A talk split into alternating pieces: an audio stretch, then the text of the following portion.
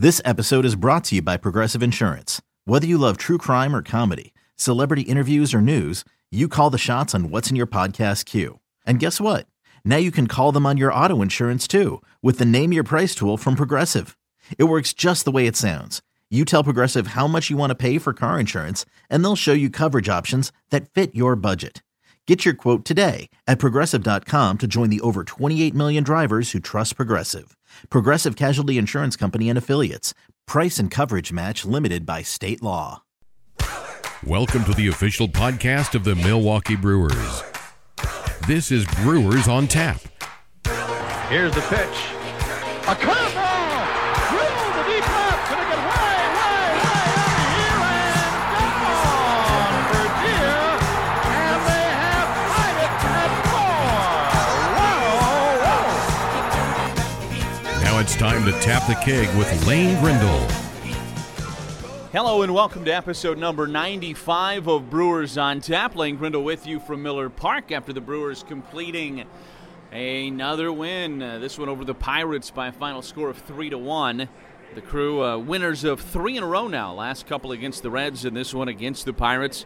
And the Brewers getting the roster solidified over the past week with some decent news on the injury front. Chase Anderson's going to be inserted back into the rotation on Sunday against the Colorado Rockies. And catcher Stephen Vogt continues his rehab. It's now been transferred to triple A Colorado Springs. And, of course, the Brew Crew added a bat over the last week. Former Pirate and most recently Mets second baseman Neil Walker acquired from New York for a player to be named later.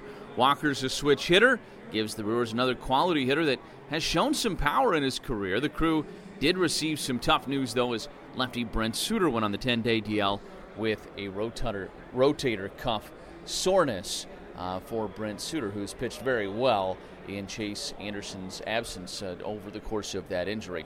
So let's recap the week. The Crew came off that road trip where they took two or three from Tampa Bay and then lost those first two games of the series to the Twins, came home to Miller Park against the Twins, dropped both of those games to the Twins, and then dropped the opener in the Reds series on Friday night. And what was an exciting game. Down ten two. Brewers came roaring back, ended up losing that one just a, a little bit too late on the charge down the stretch in that game for the Crew. But bounced back Saturday on a nice win that went into extra innings, and it was Eric Sogard providing the winner. oh two pitch. Down low. Here comes Sogard to the plate. The throw. Not in time. The Brewers win it on a walk-off. A wild pitch walk-off.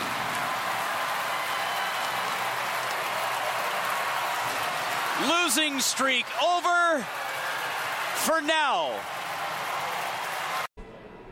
Then on Sunday, Brewers trying to take this series, and it was the first game with Neil Walker in a Brewers uniform, and it didn't take long for him to endear himself to the Miller Park faithful. Romano, here it is. Neil Walker, a bouncer to right, a base hit. Ryan Braun's going to be held now. Now he'll come on. As that ball got by Winker in right field. And Neil Walker, in his Milwaukee debut, gets a standing O here, not only from the fans, but the Brewers dugout alike. So after an off day on Monday, the Crew looking for another win on Tuesday. And uh, a big performance out of Zach Davies on the mound. Six and a third, gave up just one run. And Keon Broxton with a pinch hit home run. A big part of that one in the Crew. Now three games above five hundred, sitting at sixty-two and fifty-nine, and still nipping on the Cubs' heels and uh, even with the Saint Louis Cardinals in the N L Central. All right, we have plenty more still to come here on Brewers on Tap. Let's get it started by talking with Brewers third base coach Ed Cedar. Now for the clubhouse conversation. You gain a lot of confidence when you come up and you have success quite quickly. Um, so it, it's it gives you the mindset of I belong here and I can do it as long as I'm doing the things that I should be doing before and after starts. The, the last couple of days I've been coming out of, of, of the bench on the eighth inning and, and you know get get just one at bat and just don't, don't try to too much. Just put a good at bat. Um, whenever I hunch over, the the top of my helmet will look into first base dugout, and it's hard to hit like that. And um, that's pretty much the only thing he's really he's really noticed that I need to work on, is stand tall in my upper body. All right, last week in Minneapolis, it was Ed Cedar's birthday. The Brewers' third base coach is a staple of Brewers baseball. He's been with the organization since nineteen ninety-two, and I had a chance to sit down with him and talk about all those years in the Brewers organization. First off, happy birthday. Well, thank you, Laner. Um, nice spending it here. Hopefully the boys will give me a couple um, birthday homers. Maybe you can get like a little dab in as they, they come around third. Yeah, let's just dab everybody. Let's go. Everyone in the lineup needs to dab tonight. Well, you know, look, this it's your birthday, a special day, obviously, but um, you've spent so many years with this organization. On a day like today, do you look back on that a little bit more and think, man, I you know I've been with the Brewers for a long time, and, and this is like family to me? Yeah, and that, it actually it is. Like you said, uh, you look back and you're going, man, this is like my twenty-sixth birthday with the Brewers, actually. You know, I'm trying to think of where I've been. Either I've been Ogden, Helena, or maybe I was traveling. Or I can remember actually a couple times being in the Dominican, actually, on my birthday. So, yeah, I kind of, Brewers are my family, so might as well celebrate it with them. You're one of the guys that uh, really connects with the, the young players in the clubhouse and have a lot of fun with them. Uh, has that always been the case for you, or is this group uh, even more special for you?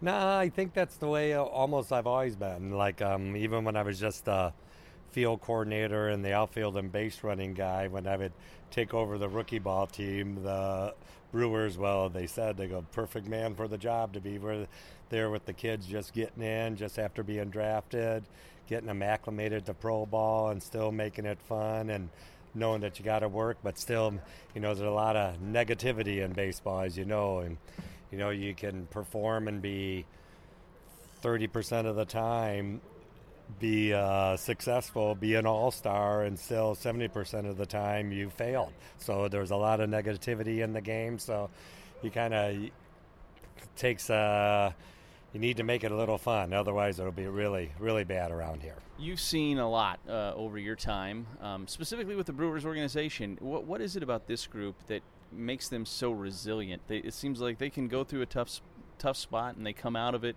Um, they just they really compete at a high level, it seems. Yeah, it's kind of like unbelievable. And there's been more, you know, talented teams that I've seen after devastating losses where, boom, it can snowball, you know, mm-hmm. snowball effect on them. But these guys, it doesn't. It's been happening the whole year where we come and whether, you know, errors lead to three or four runs being scored or a three-run homer takes us out of a lead or something bad happens and we lose the game the next day. These guys come at it and go about it like nothing's happening. I've never – this is the best team at that because look at over how many times we've lost games like that this season yeah. where the guys the next day come back and just – it's kind of a – you got to tip your hat to these guys that they, hey, they. I always tell them, I always use sponge, the sponge out theory. You know, hey, get everything in, stuff you don't like, sponge it out, except when I'm coaching them. I tell them, don't ever, sp- don't ever sponge any of my stuff out. But anyway, so I tell them to do that. But this team has uh, just gone above and beyond that because we've had some, you know, devastating setbacks. And then all of a sudden the next day it's like nothing happened. We go out and get a victory. Last year, coming into the season in twenty sixteen, you had like eight different guys in spring training vying for the center field position. And you, you obviously knew you had Ryan Braun in left, and you, and you thought you were going to have Domingo Santana for the whole year in right. But, of course, he had the injuries last year, so it makes coaching outfield a little bit challenging. This year, it's been a little bit more consistent for you. Obviously, Braun's had some injuries, but you've had a, a more similar rotation to work with, even working Brinson and Phillips and some of the young guys in. Yeah, it's, and it's a nice problem to have when someone's struggling. Hey, we have interchangeable yeah. parts. Like you've mentioned Brinson, you mentioned uh, Phillips. Uh, and it's always nice to have Sant- uh, Santana having a great, yeah. great season. And for the most part, being healthy. Brawny, you know, in and out. But uh, you also got H P to enter in yeah. there. So you got to tip your hat. These guys work hard. I make sure no matter what, no matter what we're doing, you know, as far as a practice goes, but I tell them, I go, hey, B P is the only time where we read the sound, read the bats, um, see what the ball is doing in the park, what the turf has to offer. And these guys, to every one of them are sitting there. You can watch, and the pitchers know to stay out of the way because all of a sudden you'll see might be Brock's flying by or Domingo who's turned himself into, mm-hmm. you know, not a bad outfielder. Yeah. I mean, we're before people question him, but um, they've done they've done well. They do everything I've asked, and like kind of interchangeable parts, so it's kind of nice. Ed, we appreciate it. Happy birthday, and let's hope that you celebrate it with plenty of dabs tonight over at third base. There you go. I like that plan, Lane. Always good to catch up with Ed Cedar, and our thanks to him for giving us some time last week back in Minneapolis. Okay, the Brewers made a trade. We've told you about it. It was for Neil Walker over the weekend, already making a big impact. And we're going to take a look at what he brings to the table in this week's edition of Sabermetrics one oh one. Let's crunch the numbers in Sabermetrics one oh one.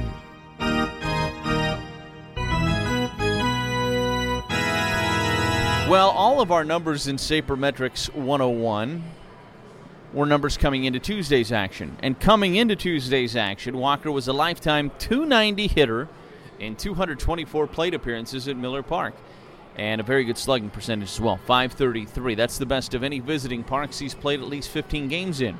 eleven home runs at Miller Park, tied with Great American Ballpark in Cincinnati for his highest total for a visiting ballpark as well.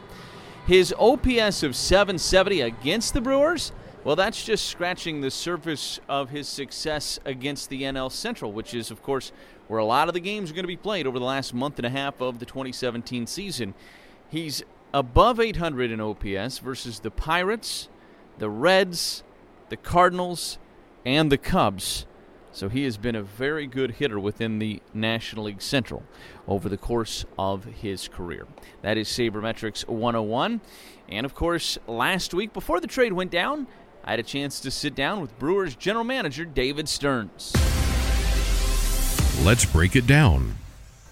Hello and welcome again to our latest edition of the David Stearns Show with Brewers general manager David Stearns. I'm Lane Grindle. The non-waiver trade deadline has come and gone, and there's always so much attention paid to that over the course of a season. And you were very active on a lot of fronts, and in the end made a couple of deals uh, specifically to bolster the bullpen, adding Jeremy Jeffress, Anthony Swarzak, and then going back a couple of weeks before the deadline, also making a deal to add Tyler Webb, who's currently with Colorado Springs. That's right, and, and I think as we entered the trade deadline season, we looked at our bullpen as an area where we could upgrade, where there were multiple options available in the trade market uh, that we thought were reasonably priced. Certainly pleased to be able to bring in the quality of arms that we were able to bring in, specifically a guy like Anthony Swarzak, who's already made a, a significant impact on in our bullpen and allowed us to, to lengthen out the pen a, a little bit. We were able to bring back Jeremy Jeffress, someone who we know well, someone who's had a great deal of success here in Milwaukee, um, and, and someone who I think feels very comfortable here, and, and we look forward to getting back to that level of success. And then we also made a, a slightly more minor deal, bringing in Tyler Webb, a left-handed pitcher that we've liked for a while. He's currently in Colorado Springs, but I suspect we'll see him uh, at some point back up here with the Major League team as well. With Jeremy Jeffress, was there a comfort level for you just knowing that he's excelled here and there's a reason why he's had his success in Milwaukee versus maybe some other places he's been? That's certainly part of it. Yeah. We we think we know J J well. I think J J knows us. He's very comfortable with our coaching staff. He's very comfortable with everyone we have around the team uh, and the community here in Milwaukee, and he's he's performed very well here. He was one of the best closers in baseball for the first half of last year prior to us trading him to Texas. And so we have some work to do, and J J has some work to do to get back to that level of performance. But we know it's in there. We know he has the work ethic and desire to get there. And so it, it'll be a process, but I think we'll make incremental improvement. And you, you've said from the start, you never want to be defined as a buyer or a seller. It's not really how you look at it. You're looking at trying to make the organization as best as it can be in the current and in the near future as well. And uh, so some of these moves were moves that you were able to make without having to go rob your farm system from the depth of talent that is, it has. So you're still in very good position from that standpoint too, moving forward. And, and and I know that was a goal, not to try to give away everything in that farm system, to add a couple of pieces. We've worked very hard to get our farm system to yeah. where it is. We, we've worked very hard to acquire all of this young talent that we're now seeing at the Major League level and, and throughout our system. And we know that not every prospect is going to hit. Not, not everyone um, that we like throughout our minor league system is going to come up and be an impact Major League player. Um, but the truth is we need a lot of them, and, and we need uh, we need numbers, and we need Uh, to give ourselves a chance that even if not everyone turns into the type of major league player we think they might be able to be, that enough of them do, and that we have enough diversity throughout our system to, to get the quality and, and quantity of players that we need to the major league level on a regular basis. So it is uh, it, it's never easy to part with young talent. We did that in a couple of cases here, but we did so, um, I think, in a sparing way, in a calculated way, um, and we were able to keep a lot of our our main young talented yeah. players who we have coming through the system. You're at a, at a phase now too where a lot of these guys that we've been talking about for the last couple of years, or going back to the trade deadline last year when you talk about Lewis Brinson and Luis Ortiz and some of those names that came into the system, but a lot of these guys are kind of knocking on the door, or they've already been up and been a part of the major league season here in twenty seventeen already. So now how does the evaluation process move forward? Because now you're going to have some competition at some spots, and you, you really have a different type of evaluation than what you have when those guys are in Double A. Is that is that pretty accurate? I think it is. I think we like competition at the major yeah. league level. We saw that in spring training. We thought we had competition at multiple positions, and it turned out very well for this club. And so the more competition we can create, uh, the, the better we will be as an organization. Now, at, at some point, there will come a time where we're going to have to choose a right. certain group of players over another certain uh, another group of players. Sometimes that works itself out for us yeah. um, based on performance, and sometimes we have to make that judgment. Um, I don't think we're at that point yet. I think right. we have some time to continue to allow a lot of our young players to grow. Um, but when we get to that point, we'll, we'll be able to make the best decision for the organization. Now, making deals is not necessarily over. Um, after July thirty-first, then you can still make deals after guys clear waivers up until, and still be a part of the postseason roster up until essentially September, the, the beginning of September. So there still are a couple of weeks where you can make some more moves if you want to try to help this team in some different spots. Do you have positions you're keeping an eye on, things you're looking at? Um, and, and if the right situation pops up, you, you would be ready to move on? We are. We're, we're certainly actively monitoring the waiver trade market. Um, There are guys being put on waivers every single day. At some point over this course of this month, every pretty much every player on a twenty-five man roster yeah. is going to be run through waivers. And we've already seen a good number of those guys. And um, where we think there are fits, we're, we're making inquiries, and we're making sure we understand what potential acquisition costs could be um, for players that, that have gotten through. So it's a uh, it's an ongoing process. It's it's not quite as hectic as that lead up to the July thirty-first yeah. trade deadline, but there is ongoing conversation, and, and in areas where we think we can upgrade the club, we're certainly going to continue to look to do so. Is it is this year any different than in years past in terms of the names that could potentially be available after the non-waiver deadline? I, it, it seems to me that there are a greater number of potential trades that could happen yeah. this month. Um, there are a lot of players discussed prior to the the July thirty-first deadline uh, in potential trades who are making some money. Generally, it's players with money attached who tend to get through right. waivers. Um, so as, as we've already seen the waiver process unfold, Uh, we are seeing some of those types of players get through, and so that can generally lead to some deals later in the month. Um, obviously, it depends on who falls out of it, who's still right. in it, whether those teams have potential matches, but there do seem to be a, a greater number of players with some money attached who are making their way through the waiver process, and I think contending teams are going to take a hard look at those types of players over the next couple of weeks. And you're about to add a big trade in a couple of weeks in Chase Anderson. Yeah. Uh, you're going to get him back, and this was one of the top pitchers in the National League before he went down with an injury at the end of June. He had one of the top E R As in the National League for a starting pitcher. And I think not only is that great news, but what this starting staff has done in his absence has been, I don't know if it's unexpected, but it's certainly been everything you could ask from him. What's been exciting for us is seeing the younger players step up. Yeah. So whether it's a Brent Suter giving us a number of quality starts, Brandon Woodruff yeah. dominating during his major league debut, that's really encouraging for us, obviously, this year, but also also going forward.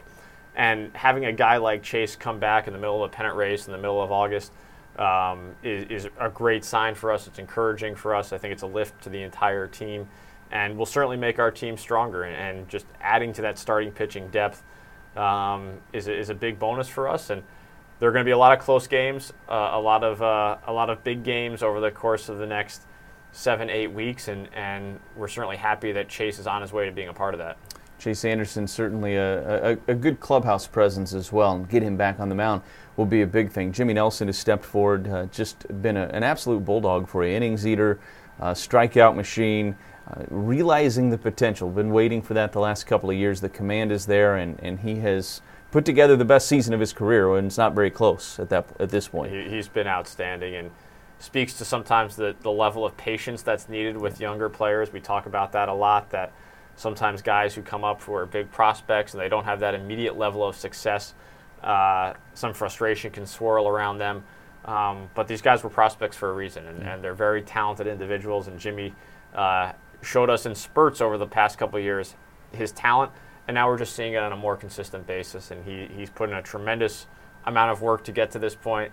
He and Derek Johnson um, have spent countless bullpen sessions, countless side sessions working on his craft, and it, it's been really rewarding, I think, for everyone in the organization to see what he's done this year, and um, we're looking forward to it continuing. How excited were you watching Brandon Woodruff make his debut? One, because this is a guy that has been through a lot in the last year, uh, so to finally get to that debut was a big deal for him. But two, uh, I'm not sure his command was where he wanted it to be the first few innings, and he just competed his way through it, got his way out of some trouble, and then pretty soon he, he settled in, and, and, and it was pretty dynamic stuff from that point forward. It was. Craig talked a lot about his composure on the mound in between innings during that start, uh, and, and more than anything we saw coming out of his hand, it was that composure that really impressed us. That's yeah. that's tough to do um, for a rookie pitcher making his major league debut in a big spot for us in a big game, um, and he was he was outstanding and got himself into a little bit of trouble early in the game, battled through it, got some key outs, and then you're right, really settled down. And we, we saw the full, we saw the full Brandon Woodruff repertoire. We saw the hard, boring fastball. We saw uh, a, a changeup that at times can be dynamic. We saw a good breaking ball, um, and and that's that's fun for us to see. Obviously, we've we've seen it in the minor leagues. We've seen it coming up, uh, and to see it at the major league level was great. There's been a lot of conversation, David, about this team and the success they've had, and maybe being a little bit ahead of schedule. You hear that term thrown around a lot. I know you've heard it. And the question leading up to the trade deadline was, how will that impact what the Brewers do at the deadline, because they are playing so well, they're in first place, they are ahead of schedule. But I think the second part to that question will be, and you're not to this point yet because you're still going through this season, but how might the season that the Brewers are putting together impact what you do in the offseason, just in terms of looking at a veteran piece here or there to bring into a younger clubhouse? W- will this success have somewhat of an impact on what you might do in the offseason? I think I think you always have to be cognizant of where your current major league group is, yeah. and, and certainly we'll tackle that um, once we get through the season and, and lay out our offseason plan. But um, I'm sure there will be areas where we can supplement this group. Uh, we feel very good about this core group of yeah. players that we have here right now. Um, and that's coming behind them, and, and so we, we truly believe that this is a group that can be successful together um, for multiple years. Uh, where we can supplement that group, where we can help improve that group, uh, we're certainly going to look to do so.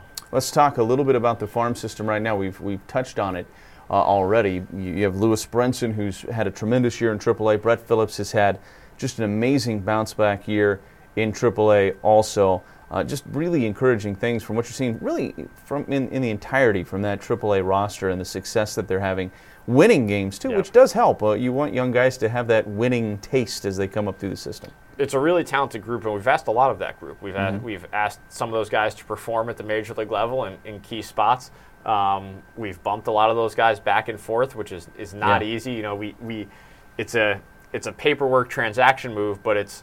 It's affecting someone's life. It's expecting, affecting someone's family. Right. Um, and and all of those guys have handled it exceptionally well. Um, they understand uh, that this is the, the stage of their careers they're in, um, and and I think they've embraced that challenge of going back and forth, of being a part of um, of being a part of this major league team when they're here and a part of this environment, and also understanding that there's still development and improvement that needs to happen when they're back down in Colorado Springs. So it's been it's been great for us to see. I think Rick Sweet and his staff in Colorado Springs deserve a tremendous amount of credit for keeping that group going, mm-hmm. even as we've shuffled guys in and out all year. Um, it's a fun group to watch. They score a ton of runs. Um, bullpen's been really good down there, and so it's it's been uh, it's a, a huge credit to what they've been able to accomplish. Are you surprised at all? And, and he had a great year at the plate last year in the Red Sox system, but I think anybody that watched Mauricio Dubon in the spring knew that the glove was ready. I mean, the glove is is really special. He's a tremendous defensive player. But have you been surprised at how his bat has held up? I mean, he is he has swung it very well at the double A level and now hitting it well at the triple A level too. He has. He, he, his development has progressed really nicely, and um, he's a he's a contact type hitter. He's a bat to ball mm-hmm. type hitter. Um, he's able to manipulate the barrel. He uses the entire field, um, which increasingly becomes important at the major league mm-hmm. level, where defensive positioning, defensive shifting has become so advanced. Having a guy who can spray the ball around uh, gives you an advantage, yeah. and he does that. He takes his craft very seriously. Um, uh, I don't think he's surprised by his success. I think he's a very confident individual who loves to play, is always trying to get better, and and we're certainly pleased with what he's been able to do this year. Seen a handful of promotions, too, up and down throughout the system, even in the last couple of weeks. Uh, we just saw Jake Gatewood. He still hasn't played a game for Biloxi because they've been rained out the last three days, but um, Jake Gatewood promoted from Class A Advanced Uh, Carolina to Biloxi, and that's a guy that had a tremendous first half of the season and uh, is probably ready for that next step, and now he gets his shot in Biloxi. Troy Stokes Junior has been yep. moved up to Biloxi. We've seen Monte Harrison moved up from Class A to Class A Advanced, and it seems like with all of these promotions, these guys have handled that next level pretty easily without too much of a transition. That's not always the case. That has to be encouraging, too. It is. It's guys stepping up to challenges, yeah. and, and our player development staff, Tom Flanagan and his group, are doing a wonderful job of, of determining when players are ready for that next step. Um, we never want a level to get stale. Yeah. We're, we're, we're a pretty aggressive organization when it comes to promotions. Um, I believe in that philosophy. I think I think stretching and challenging players um, is important at the minor league level. Players will be stretched and challenged the minute they step into a big league ballpark, and yeah. they need to know what that feels like. And and guys are, are rising to that challenge really across our organization, as as you've mentioned. When guys are getting promoted, um, if there is an adjustment period, it's it's pretty minor, um, and then they're getting down to work and, and really producing. One final question, with the Brewers being right in the mix in the N L Central, how might your September philosophy be different than it's been in the past in terms yeah. of guys that might not even be on the forty-man now, that you try to find a spot for them because they can help you even as a pinch runner, right. so to speak? H- how might that change your philosophy compared to years past? When you're in a pennant race and you're competing for a playoff spot in September, uh, the formulation of those extra spots on your roster uh, is a little bit different. We're, we're now exclusively looking for players who can impact the game at the major league yeah. level, and it could be a specialized role. It could be right. the extra left-handed arm in the pen. It could be the pinch runner. Um, It could be a defensive specialist in, in certain areas. Um, and so that takes on an added importance. And for better or worse, the, the individual player development aspect yeah. is is put in the back seat a little bit. So in, in past years uh, where potentially you're not in a position to compete for the playoffs, maybe you, you have someone on the major league roster just to experience what it's like yeah. to be in the major leagues, to get a feel, to get his feet wet. Um, We're probably not going to be in a position to do that this year, and that's a good thing. We want to we yeah. want to give Craig and his crew uh, the best assortment of players with varying skill sets uh, that we can to to maximize our win probabilities. David, we appreciate it. Uh, it's been a fun season and a fun couple of months left before it's all said and done. Thank you so much. Thanks, Lane. Brewers General Manager David Stearns with us here on our monthly installment of The David Stearns Show. Checking in on the farm.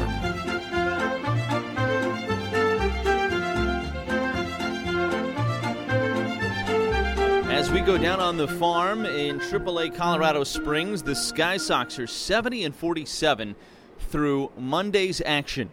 And the Sky Sox, of course, on Monday with a win over New Orleans by a score of six to one. Bubba Derby continues to pitch well, five and two-thirds, and just one earned run over the course of that start for Bubba Derby. And uh, the Sky Sox getting some continued good play from Brett Phillips. He's been red hot for the Sky Sox, as Phillips uh, currently hitting three eighteen on the year. You also have uh, Kyle Wren, who's had a nice season, hitting just under three hundred. He is hitting two ninety-seven. Ivan DeJesus Junior's had the big year, three fifty-three at the plate for DeJesus Junior And then Lewis Brinson, who's hitting three thirty. One, it went down with an injury in Monday's contest, left the game. Kirk Neuenhuis replaced him, and Brinson, it was later deemed with a hamstring strain, and a fairly uh, legitimate one, as he's going to be out four to six weeks, and that's tough news for the Brewers top prospect in Lewis Brinson. Also, Mauricio Dubon having a, a very nice year since being called up from double A Biloxi. The shortstop slash second baseman went one for two with a couple of runs driven in on Monday. He's hitting two eighty-seven since getting called up to triple A. In double A, the Biloxi Shuckers on Monday, well, they combined to make a little history. one nothing Shuckers. Troy Stokes Junior's home run uh, back in that first inning uh, is the only tally. Pitched by Lopez. Swinging a fly ball out towards shallow left center field. There's Johnny Davis. It's the first no-hitter in Biloxi Shuckers franchise history. And it's a Biloxi Shuckers winner. One to nothing. Ebron Burgos, Forrest Snow, Nick Ramirez, and Jorge Lopez combined for the seventh inning. No-no. It was Troy Stokes Junior, who's been very good since getting called up to double A Biloxi. He went deep with the solo home run. That was the only offense in the game. It was all that was needed as the Shuckers split the doubleheader with the Tennessee Smokies. Shuckers playing some good baseball in this second half. They're now twenty-four and twenty-four coming into Tuesday's action overall uh, in the second half of the season after going thirty-six and thirty-three in the first half of the season, finishing second in that Southern Division of the Southern League. Class A, Carolina, the Mudcats, twenty-two and twenty-nine in the second half after going thirty-six and thirty-two in the first half. Cody Ponce with a nice start on Monday, seven innings, five hits, and just one earned run allowed. He continues to be an innings eater for the Carolina Mudcats. Class A, Wisconsin, the Timber Rattlers continuing to do some good things in the second half. Their second half record now up to twenty-two and twenty-eight overall. Uh, Braden Webb made the start. Uh, he went five innings and gave up just two earned runs in an eight seven win at Beloit on Monday night. Dallas Carroll, recently called up, has been doing great things. He went four for four on Monday night with a double and a walk in the victory for the T-Rats. So some encouraging stuff from the twenty seventeen draft pick in Dallas Carroll. He's now Uh, hitting two ninety-three on the year since getting called up. Castanheira continues to do great things at the plate. He's hitting three forty-four and looking to potentially get on the field and playing some defense before it's all said and done in the twenty seventeen season for Castanheira as well. In rookie ball in the Pioneer League, the Helena Brewers are five and seven in the second half. K J Harrison is an exciting young player, and uh, he went a combined six for eight with two runs, two home runs, and five R B Is in both games of a doubleheader for the Helena Brewers on Monday. The Hawaii native is hitting three sixty-two with seventeen runs, six doubles, four home runs, and eighteen driven in in twenty-five games with the Helena Brewers. He was a third-round pick, of course, a catcher out of Oregon State University. And then, of course, in the Arizona League, the rookie Brewers down in the Arizona League, they are seven and six in the second half. They already won the first half with a nineteen and nine record in that first half. Adrian Hauser actually made a rehab appearance for the Arizona Brewers earlier this week. He went two innings and gave up just one earned run. The Arizona Brewers just recently lost Tristan Lutz, who was promoted up uh, to the Helena Brewers. Uh, Tristan Lutz had been doing some really good stuff at the plate for the Arizona Brewers, and uh, Tristan Lutz now doing good things for the Helena Brewers. A couple of home runs already since he's been promoted up as well. Uh, Lutz playing in the outfield for Helena, and a very exciting young prospect, thirty-fourth overall pick in the twenty seventeen draft. So that's a look down on the farm. Let's see what's coming up. Here's what's on tap. Here's what's coming up on the schedule. Of course, the Pirates and Brewers finish up this series uh, today at Miller Park, and then you have the Cardinals coming to town after that after that long nine-game, ten-day road trip to Denver, L A, uh, of course Denver, San Francisco, and then L A. Then the Brewers come home and uh, start up a homestand against the Cardinals. That'll be a big, big two-game series against the Cardinals to wrap up the month of August, and then in September you got the Nationals coming to town. And the Nationals uh, coming to town over the weekend, uh, the sep- September first, September second, and September third. A couple of big promotions. Friday night, September first, at seven ten start against the Nationals. You've got the Barrel Man hat. If you haven't seen this, check it out. It's presented by the University of Wisconsin-Milwaukee. First t- ten thousand fans are going to get this hat. It's the Barrel Man logo. It's a really cool hat. Uh, you're going to want to get your hands on that and come out to that ballpark uh, giveaway. on Friday night, September first. And then on Sunday, September third, wrapping up that series with the Nationals, you've got the Velcro Toss and Catch game presented by Impart. All kids fourteen and under are going to get that Velcro Toss and Catch game. I know that's going to be a popular item in the Grindle household. So uh, those are some really big highlights coming up on the next homestand. We hope you can come out to Miller Park uh, to wrap up the end of August and the beginning of September, getting it started off right for the stretch run for the crew. That's what is on tap. And that's going to do it for us uh, from Miller Park here on this week's edition, episode number ninety-five, getting closer to episode number one hundred of Brewers on Tap. We will talk to you again next week when we're on the road in San Francisco. Hope you'll join us then. I'm Lane Grindle. Have a good one, everybody.